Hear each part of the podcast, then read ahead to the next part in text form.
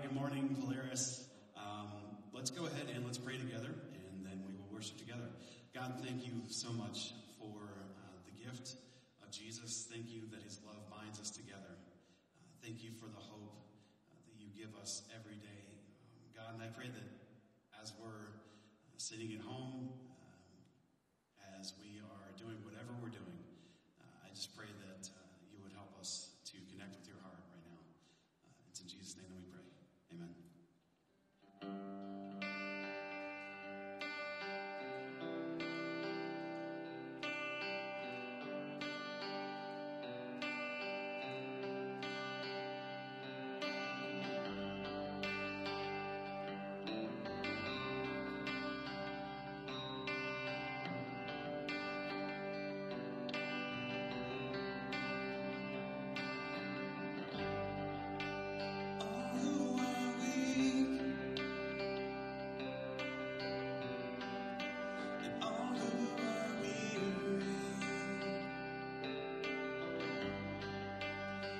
Thank you.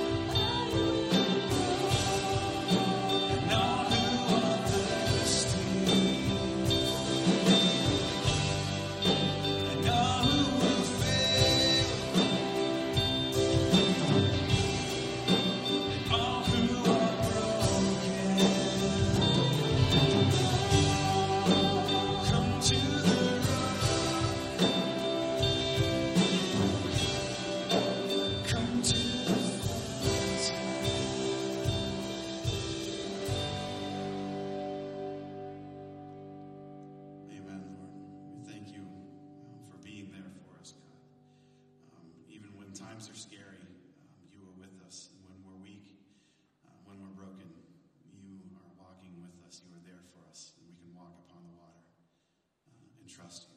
In Jesus' name we pray.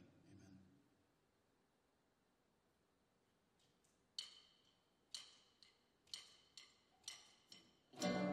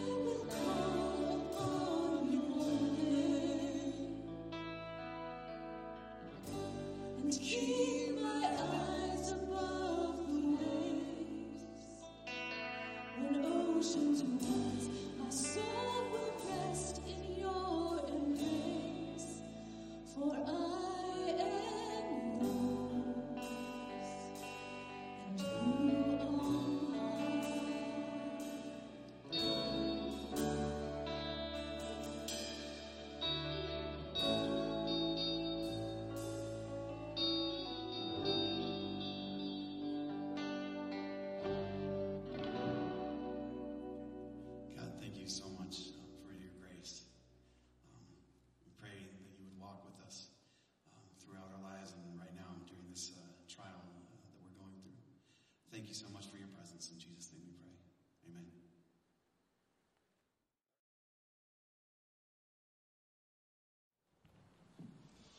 Hello, everybody. Glad you can join us from your living room. I got a few quick announcements, and then we'll get rolling with our sermon material.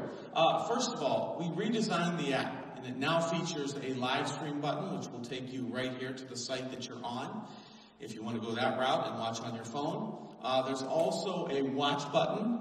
Uh, from the time that we start recording videos, which was last week, and then it'll just compile, you go to that, you can see old services. Other than that, to hear old sermons, you'll have to go to the listen button for the audio version of anything past last week, but we'll start piling up now um, our services via video. Also, at the at the bottom, you scroll up on your phone, and um, and you'll find the Contact Us button. If there's anything you need for us to know while we're not meeting on Sundays or beyond, use that Contact button as button and we'll get back with you pretty quickly. Also, I want you to know that men's night tomorrow night is canceled. We're going to try to do some Zoom conferencing with men's stuff, but we're not quite ready by tomorrow. So men's night's canceled. And one more thing, the World Vision six K race.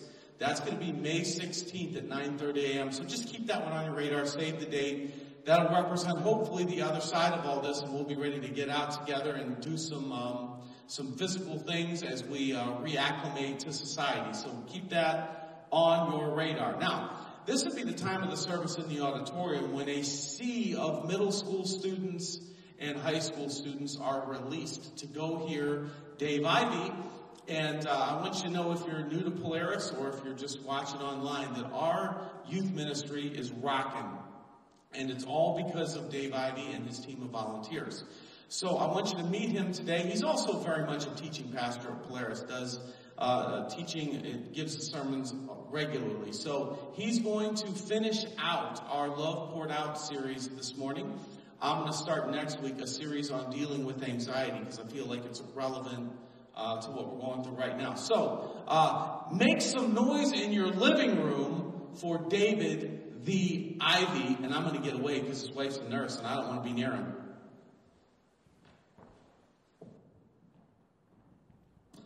Well, thank you for that introduction, Alex, and thank you for hanging out with us this morning uh, in your living rooms, uh, in your kitchen, uh, having uh, time with your family. We are so happy to be with you in the midst of all this mess, uh, this unpredictable time. Uh, we hope that you are leaning on God for wisdom and, and protection, understanding, and hope, and, and know that this will pass and that He is with us.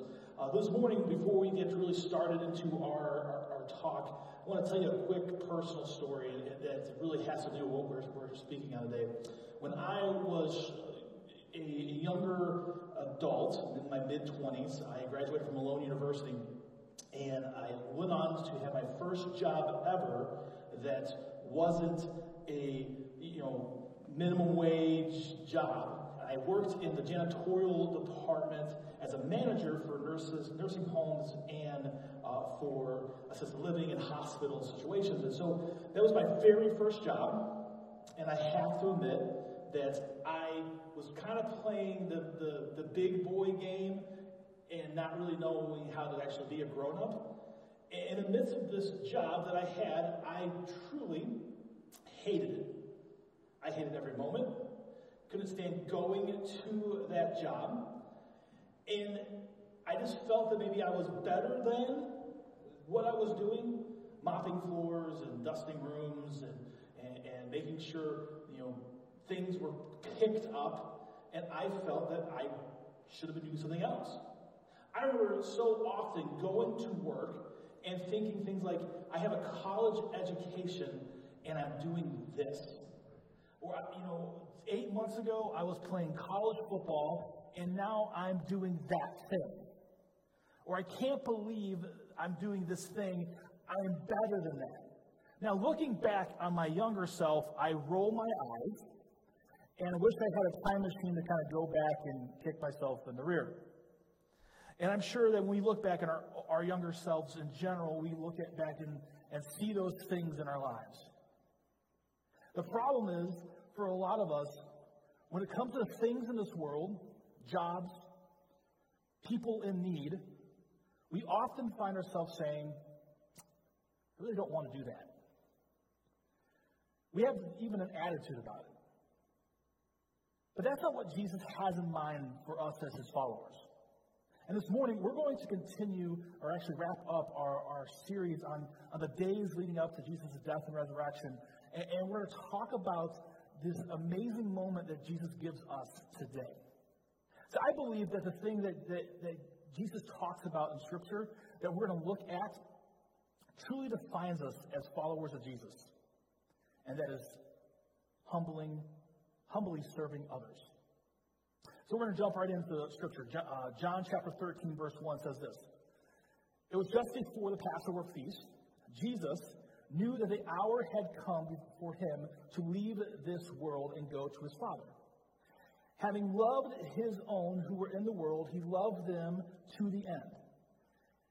The evening meal was in progress, and the devil had already prompted Judas to betray Jesus. So kind of put this in context. Jesus is days before, a day before he's going to face the cross, face his death. Something that he knew was coming, something that would have been full of emotion, uh, the, the anticipation of, of agonizing pain, Jesus knew was on its way. Jesus was about to give his life. It's Thursday night.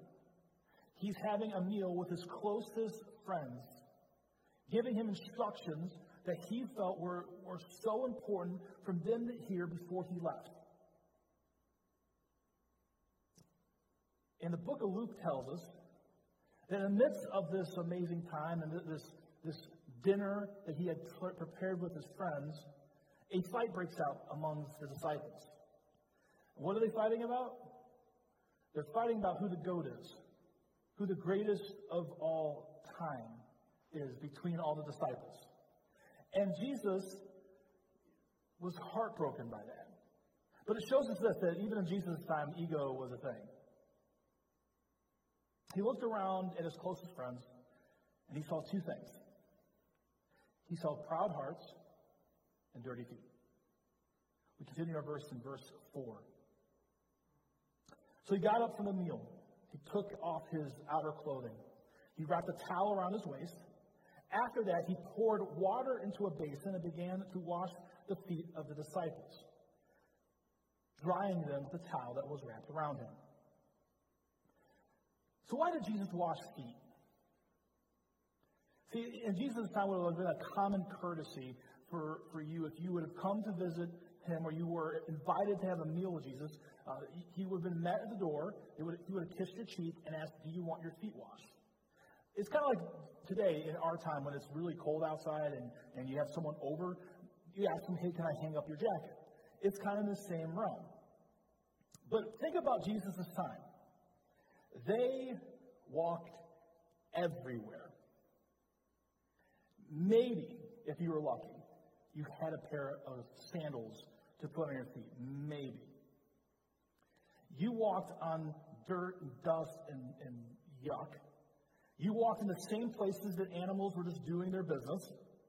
You walked through there, and so your feet were nasty. And now, now that I've kind of made some of you sick at home, because I know how much people love feet, um, think about how nasty you think feet are now, and times that probably by a hundred. But it's important to understand something about Jesus' time. See, the host would never wash the feet of their own guests. The host would think that's too much of a humiliating task. They were too important to do that thing. They would have had someone else do it. More often than not, it would have been a slave's job to wash the feet of the people coming into the home. So Jesus is having a meal. The night before he's about to give his life, he looks around the room, sees proud hearts, dirty feet, and he puts on a slave's apron, finds a bowl, fills it with water, and he shocks his disciples. We pick up our story at verse twelve. When he had finished washing his feet, their feet, he put on his clothes and returned to his place. Do you understand what I have done for you? He had asked them. You call me teacher and Lord, and rightfully so, for that is what I am. Now that I, your teacher and your Lord, had washed your feet, you also should wash one another's feet. Have, I have set the example for you, that you should do what I have done for you. Truly I tell you, no servant is greater than his master, nor a messenger greater than one who sent him. Now that you know these things, you will be, be blessed if you do them. So, our Messiah, our God, the person who healed the sick, raised the dead, fed thousands of people, taught Scripture like he wrote it himself, the guy that the disciples left their homes, their livelihoods, their families, their comfort zones to follow him. The light of the world, the King of Kings, stoops down and starts to do something reserved for a slave to do. But Jesus saw a need. He saw dirty feet. He says, I can do that. See, Jesus loved his disciples to the very end and wanted to teach them the most important lesson about following Jesus. You have to find a place to serve. That serving others goes hand in hand to being a part of his world. It's a lesson that I think Jesus wants us to learn today. And whether we we see the person eye to eye or, or meet the person's need in another way, we have to start asking ourselves, what are some ways that God is asking us to step in someone's world? And I love the, the idea of thinking of it as an assignment from God. That if, if you see a need that you know you can meet, start looking at it as, God has assigned me to help that person out. So one of the things that happened to me back in January is we, um, I, I set up S M T, which is our student ministry on Wednesday nights, and we have a lot to do to get to a point that we can have our student ministry. Uh, I have a long list of things that I have to get done, and usually on Wednesday nights I'm kind of rushing around two hours before the start of our, our, our time. One of those those Wednesdays in January, uh, I, I was running late. I felt like one of those nights where everything took twice as long to do, like driving places, dropping my son off. It just seemed like it dragged on longer than it had to. So I finished up at Giant Eagle. I'm leaving Giant Eagle. I, I, I go towards the light that's on the, the far side by the park, and I see a van parked kind of awkwardly by the park area. And I noticed there was four kids, uh, and I saw two adults. And the adults looked pretty miserable. And I looked at them, and I just kind of drove on. I had stuff to do, and I had to focus on what I needed to get done for S M T. And so I got to the light, turned my right, headed towards the church. And I felt this, like, almost hammer-like guilt. Something wasn't right, but I was too busy. Something needed to be done, but I had things I had to do myself.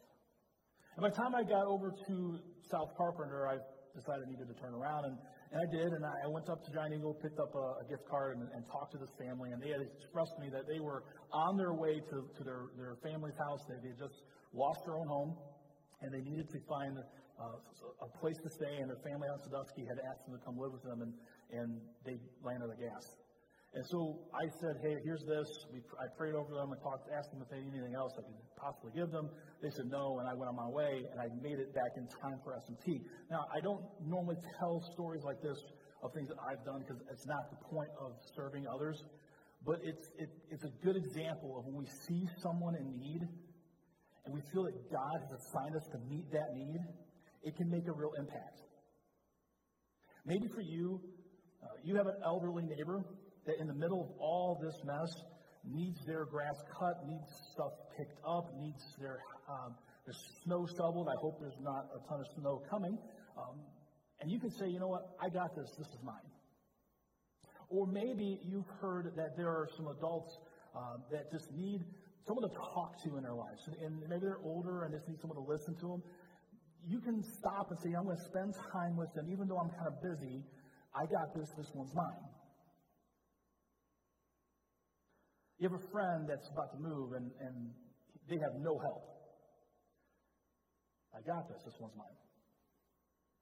When all this comes back to normal, when life kind of reshifts to normalcy here, hopefully sooner than later, and you hear myself or Alex or, or, or Jenny King talk about we need people to serve our children and our, and our students in our ministries, And instead of saying, you know what, yeah, someone should do that, I've got this one. This one's mine. We start to see service as a part of what God has assigned us to do in our lives. It changes the lives of others, and it changes ourselves. And that's the beauty, that's the amazing thing about serving others for God. But we have to be careful with this. I see this sometimes on social media.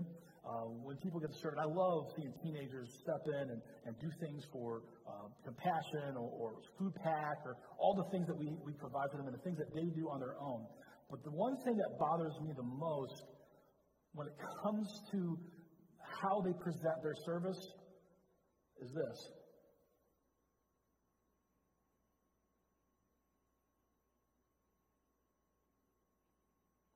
It's a selfie. It's a bad selfie. Oh, I took it.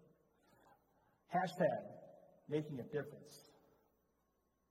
Hashtag honored to serve. Hashtag blessed to be a blessing. And I see it in teenagers and adults. They take their time to serve, and that's wonderful, but they're more concerned about getting the likes and the recognition for it. I tell our teenagers this constantly. When you're serving, it doesn't need an Instagram shot. If you're doing it for that purpose, you're serving wrong. When you serve others with the right heart, no one needs to know about it. It's not about you. And honestly, it's the, one of the biggest things I try to t- uh, teach teenagers, and, and, and I have talks with adults alike when it comes to faith and life. It's not about you. It never has been.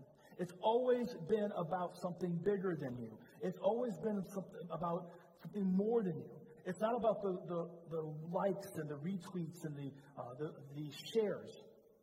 It's about God giving you an opportunity to meet the needs of other people. It's about serving God. And when we start to put our minds that serving God is a part of who we are, it changes how we serve. And here's, you'll never, you may never know the people you actually uh, uh, affect with your service. There, there may be times where you, you, you do something and you'll never see the outcome of serving that person or serving that, that community or doing that thing. And that's okay, because serving isn't what you do, it's who you are. Listen, I, I love hearing about times when, when anyone in our church goes out and does something big service-wise. Uh, last spring break, we had a handful of students who went out to, to serve in a, on a missions trip. Uh, the Romano kids, uh, Sean and Maggie, uh, Michael, I know um, Emily Cottage was a part of that, and also uh, Sam Sam Oliver. They took their their spring break and went out and did something big, and I love that about uh, them. I love that about that's the heart of a lot of our, our students and adults as well.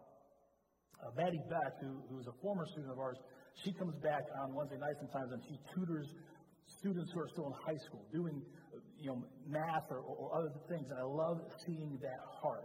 And one of the questions I get a, a lot when it comes to how do I, I have our my kids, or how can I, I start the, the pattern of, of making sure our household truly is about serving. And I think it came, that comes into two things. Number one, your kids and the people in your, your community need to see you serving Jesus. They need to see that you have a relationship with him and that you're, you're, you're modeling what Jesus wants for their lives. The attitude of a home needs to be that it's, it's not that we get to go to church or, or we check the box off. It's more that we have a passion to be a part of a church body. We have a passion to serve others. And here's the thing, no one will do this for you. No one's going to teach your children or others how to serve and how to serve God, how to be a part of a, a church. That's going to be you and you alone. Number two, if you have kids, have them start serving as soon as you can. Whether it's late elementary, middle school, high school, find ways for them to go and serve and be the church. And not just go to church and be there. Have them stop being a passive observer and more of a contributor to what they're doing. And, and I, I tell our, our, our graduating seniors this. If you want to actually go and have a church life or, or, or grow your faith as young adulthood, find a church and serve that church. Don't just go to it. Anyone can go and sit and leave. You'll never feel connected. You want to connect? Serve. Find any place to serve. And you will find a connection, whether it be in the community, in your work, or at the church itself. And the statistics continue to tell us that seventy percent of kids who are part of any kind of church or youth ministry post-high school, young adulthood, leave the church. And I think this is the key to changing that statistic. For us to model what it means to, to serve God and be a part of a church family and to, to, to have them serve their church as soon as possible. The church does not exist for us. The church exists for the world. And if you call Polaris your home, or, or if you feel Polaris is a place that, that you worship at, and you're not using the gifts that God has given you, you're missing out. You're selling yourself short. And Paul reminds us in First Corinthians that we are all a part of this body.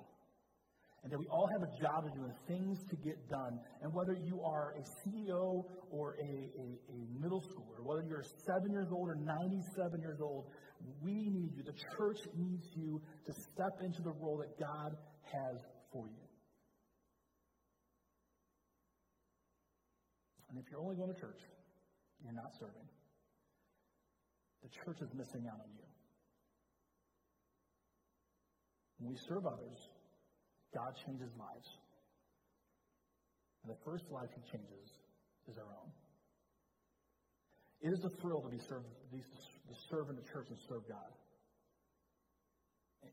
And it doesn't have to be within the building either. Many of you work in all kinds of different places. That's your serving area. That's your mission field.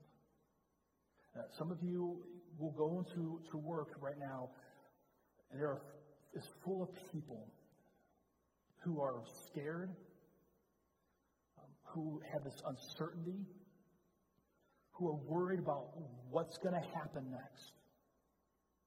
And the biggest way you can serve them is to be there for them and pray for them. For some of you, you, you go, you are a teacher or you are a nurse or, or you're, you work at some other office building. And you go in there every day and you spend your time seeking out people and, and, and being the church for them without even saying the word Jesus. You are still serving others and you're making an impact and you are changing the lives of the people in your world. You don't need to be a minister. You don't need to be here at, at, at Polaris every single day to make a major impact. That's not necessary. Your mission field is where you are today. And for some of us, where we are is at home. And that's the best mission field to start, is right at your own home. There are gifts that God has given you. There are things He wants you to do. And it starts with serving others. When I think of people at Polaris that serve and serve serve amazingly, I, I think of, of Mark Simonides, one of our elders. Uh, he also teaches our middle school kids um, on Sunday mornings. I love seeing him in, in action. I love his heart. He also owns his own business. And I know that Mark, Mark has a heart to reach others for Jesus. And he sees someone in pain or sees someone who needs to know who He is. And he says, I got this. This one's mine. Think of Bill Beebe, who, who works uh, in the business field and, and also serves our children's ministry. And I, I love seeing Bill in action. Bill hanging out with a, a bunch of elementary school kids is amazing to see. It's awesome to watch him interact. He sees a kid who just needs someone to sit down and, and play a game with them. He goes, I, I got this one. This one's mine. I think of my wife. Uh, my wife's a nurse, and she works for the Cleveland Clinic, and, and I see what she does with her patients. Her patients are her mission field. She sees someone who is going into a scary situation. Surgery, no matter what kind of surgery it is, is a scary thing. And she says, I got this one. This one's mine. I think of Amanda Kay and, and Monica Florick and, and, and our high school girl ministry leaders who see girls who are about to make some of the same mistakes uh, that she made or they made when they were in high school, and they step in to try to show them, hey, there's a better way, and say, I got this one, this one's mine. Find a place to serve and serve humbly. And it starts to change your life and the lives around you. You want to change your marriage? Serve your spouse. You want to change your friendships? Serve your friends. You want to change your community? Serve the community. You want to change your relationship with God? Start serving your church. You want to see lives change forever, forever? Start to serve other people. Have people see that you're passionate about your faith. Model it. Live it out. If you have kids or people in your life, find, help them find ways to serve, and they will change. So how can you start humbly serving others at home? I think it really starts right now. I know some of us are, are having a hard time seeing past the next couple weeks, and I, and I get that. But this is the best time to take a step back and start saying, how can we start to engage in service in other ways? And and, and it, it starts simply as, as looking around your neighborhood, uh, seeing what needs done. Um, I know that, it, believe it or not, even though it's cold this weekend, the spring is here. And there's going to be line, you know, lawns to mow and, and things to pick up. And, and do things as a family as much as you can, as long as you're healthy. When everything is done, talk to Jenny King. Jenny King needs people to serve our children's ministry who will pour into kids no matter how old you are. If you ever, if you are interested in listening to a middle school boy uh, talk about how awesome Fortnite is and how amazing his scores are, and you're okay with the smell of teenage boy and Axe, talk to me. We will have a place for you to hang out and talk and, and, and serve our middle schoolers and high schoolers. Find a place to serve. Jesus didn't come to this earth to be served by others. He came to be a servant. He saw proud hearts, dirty feet. He said, I can do this. This is mine. We need to meet people's needs, because that's what humbling humble servants do. Let's pray. God, thank you for your son. Thank you for your message. Thank you for your example, God. And I hope we live it out every day. Well, we are in such an unprecedented time, and in the midst of all this uh, coronavirus thing. And, and God, I know it's scary. And, and some of the first, the initial thoughts are we got to protect our own. And And at the same time, we want to be able to serve and serve you, because that's what it means to be a follower of Jesus. And God, I ask you, whether it be right now at home or, or, or in the neighborhoods or the weeks to come, help us model what it means to follow you passionately and teach the, the people and the kids in the, the, our neighborhoods uh, what it means to serve you, what it means to be a follower of you. Thank you for this day. Thank you for your son. We pray this in your name. Amen.